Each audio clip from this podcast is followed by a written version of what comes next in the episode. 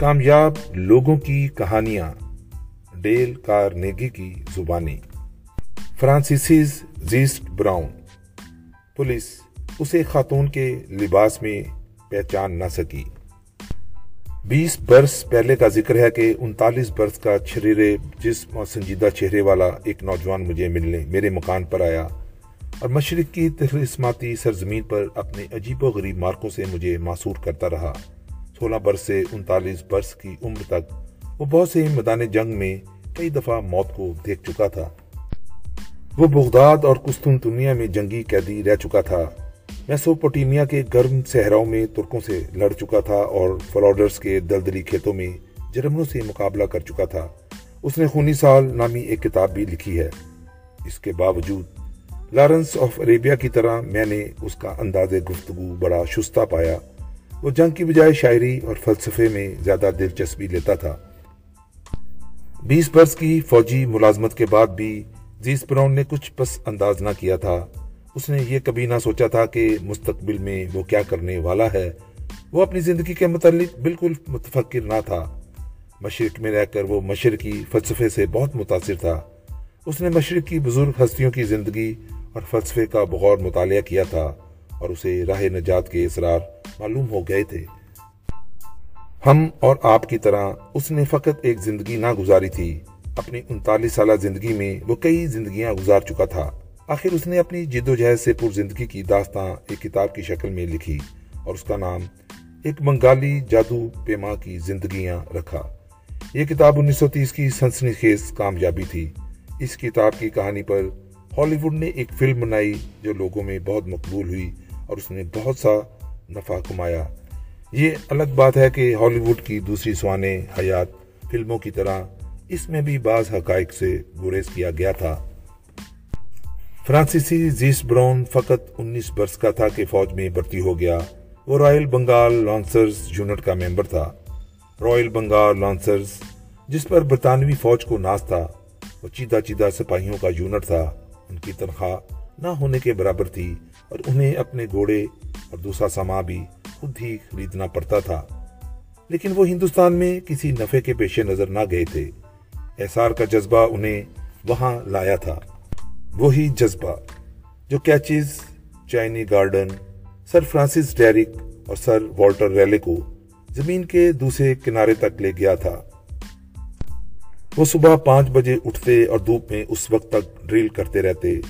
حتیٰ کہ گرمی سے ان کی رائفلوں کا لوہا گرم ہو کر تپنے لگتا اور انہیں ہاتھ میں پکڑنا ناقابل برداشت ہو جاتا۔ ان کی تفریح یہ تھی کہ گرمیوں کی جان لیوا سپہروں کو پولو کھیلا کرتے تھے۔ گرمی اور ملیریا سے ان کے جسموں کا برا حال ہو جاتا۔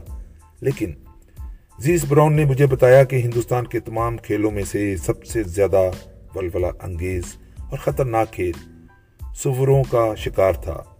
انہیں فقط ایک نیزے سے سور کا شکار کرنا ہوتا تھا۔ زخمی سور جس قدر خطرناک جانور ہوتا ہے، شاید ہی کوئی دوسرا جانور ہو۔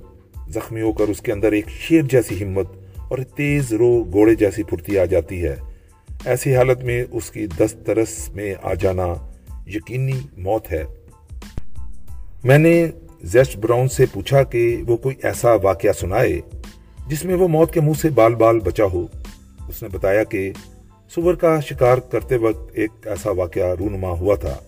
اس نے اور اس کے آدمیوں نے مل کر ایک بڑا سور جھاڑیوں سے نکالا۔ جنگلی سور کھیتوں کے ساتھ ساتھ باغ رہا تھا اور اس کی سون دھوپ میں چمک رہی تھی۔ زیس براؤن گھوڑے پر سوار ہو کر اس کے تعقب میں چل پڑا۔ جو ہی اس نے نیزا سور کے جسم میں مارا، اس کا گھوڑا ٹھوکر کھا کر گر پڑا۔ گھوڑے کا سارا بوجھ زیسٹ براؤن کے اوپر آ رہا۔ اس نے گھوڑے کے نیچے سے نکلنے کی کوشش کی۔ مگر کامیاب نہ ہو سکا۔ ادھر نیزے سے زخمی سور، نیزے کی انی اپنے جسم سے نکالنے میں مصروف تھا۔ اتنے میں گھوڑا چھلانگ لگا کر کھڑا ہو گیا اور اس کے ساتھ ہی زیسٹ براؤن۔ اب تک زخمی سور بھی نیزے سے نجات حاصل کر چکا تھا۔ جو ہی سور اس کی سمت بڑھا، وہ بھاگ کر ایک قریبی درخت پر چڑھ گیا اور جب تک اس کے آدمی اس کی مدد کو نہ پہنچے، وہیں بیٹھا رہا۔ گھوڑے پر سے گرتے ہی اس کا ایک دان ٹوٹ گیا تھا اور اسے بہت سی چوٹیں آئی تھیں۔ تھوڑی دیر بعد سور بھی اپنے زخم کی تاب نہ لا کر مر گیا۔ فقط گھوڑے کو کوئی چوٹ نہ آئی تھی اور وہ بڑے آرام سے گھاس چرنے میں مصروف تھا۔ لیکن میرے خیال میں زیس براؤن کی حیرت ناک زندگی میں سب سے عجیب و غریب وہ واقعہ ہے جب اس نے ایک خاتون کا روپ دہارا تھا۔ وہ میسوپٹیمیا میں ترکوں کے خلاف لڑ رہا تھا۔ ترکوں نے اسے قید کر کے کیڑے مکوڑوں سے بری ہوئی ایک جیل میں ڈال دیا۔ وہ وہاں سے فرار ہونے میں کامیاب ہو گیا، لیکن وہ شہر سے باہر نہ نکل سکا۔ ترک بڑی تندہی سے اسے تلاش کر رہے تھے۔ ظاہر ہے کہ وہ ایک انگریز افسر کی تلاش میں تھے اور وہ ایک ایسی جرمن خاتون پر کس طرح شبہ کر سکتے تھے، جو ایک کیفے میں ایک روسی شہزادے کو ملنے آیا کرتی تھی۔ ترکی حکومت اس روسی شہزادے کی نگرانی بھی کر رہی تھی۔ لیکن جذباتی ترک کسی معاشقے میں دخل انداز ہونے کی کوشش نہیں کرتے۔ لہذا جب زیس براؤن اس جرمن خاتون کا بیس بدل کر روسی شہزادے کو ملنے اس کیفے میں آیا تو مخرول ذکر اسے دیکھ کر اپنی کرسی سے اچھل پڑا۔ وہ بڑے احترام سے جھکا اور اس کے ہاتھوں میں بوسا دینے لگا۔ ترکی جاسوس ایک دوسرے کو دیکھ کر مسکرانے اور اپنے شانے ہلانے لگے۔ آخر ایک مشتبہ روسی شہزادہ بھی رومانس کا حقدار ہو سکتا ہے۔ لیکن جرمن خاتون کے بیس میں بھی وہ شہر سے نکلنے میں کامیاب نہ ہو سکا۔ آخر اس نے اپنی قومیت اور جنس تبدیل کی اور ایک ہنگیرین کاریگر بن گیا، جسے صلاح بنانے والی ایک فیکٹری سے جواب مل گیا تھا۔ اس نے اپنی مونچھیں بڑھا کر ان کا رخ اوپر کی جانب پھیر لیا اور اتنا عجیب و غریب لباس پہن کر بالکل ایک کامیڈین لگتا تھا۔ ترکوں کو کبھی شبہ نہ ہو سکا کہ وہ اصلی یا نقلی ہنگیرین کاریگر تھا۔ آخر وہ پکڑا گیا اور اسے دوبارہ قید کر دیا گیا، لیکن ایک دفعہ پھر وہ وہاں سے بھاگ نکلا۔ یونانیوں کا ایک گروہ قید خانے کے باغ میں کھانا کھانے کے لیے آیا کرتا تھا۔ ایک دن جب وہ باغ سے باہر نکلنے لگے تو وہ بھی ان کے ساتھ ہو لیا۔ وہ شہر کی گلیوں میں سے اتنی تحمل مزاجی سے گزر رہا تھا جیسے مہاتما بدھ کی پرچھائی ہو۔ میرے یہ پوچھنے پر کہ اس نے جنگ کے دوران سب سے خوفناک منظر کون سا دیکھا تھا؟ اس نے جواب دیا۔ جب میں جنگی قیدی تھا تو ترکوں نے قیدیوں کے ایک کیمپ تک پہنچانے کے لیے مجھے دو سو میل کا سفر پیدل طے کرنے پر مجبور کیا۔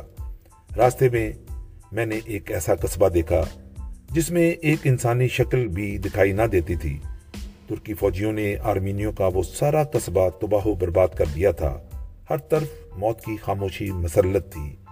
خاموش گلیوں میں چند کتے گھوم رہے تھے اور مکانوں کے اوپر کد چکر لگا رہے تھے۔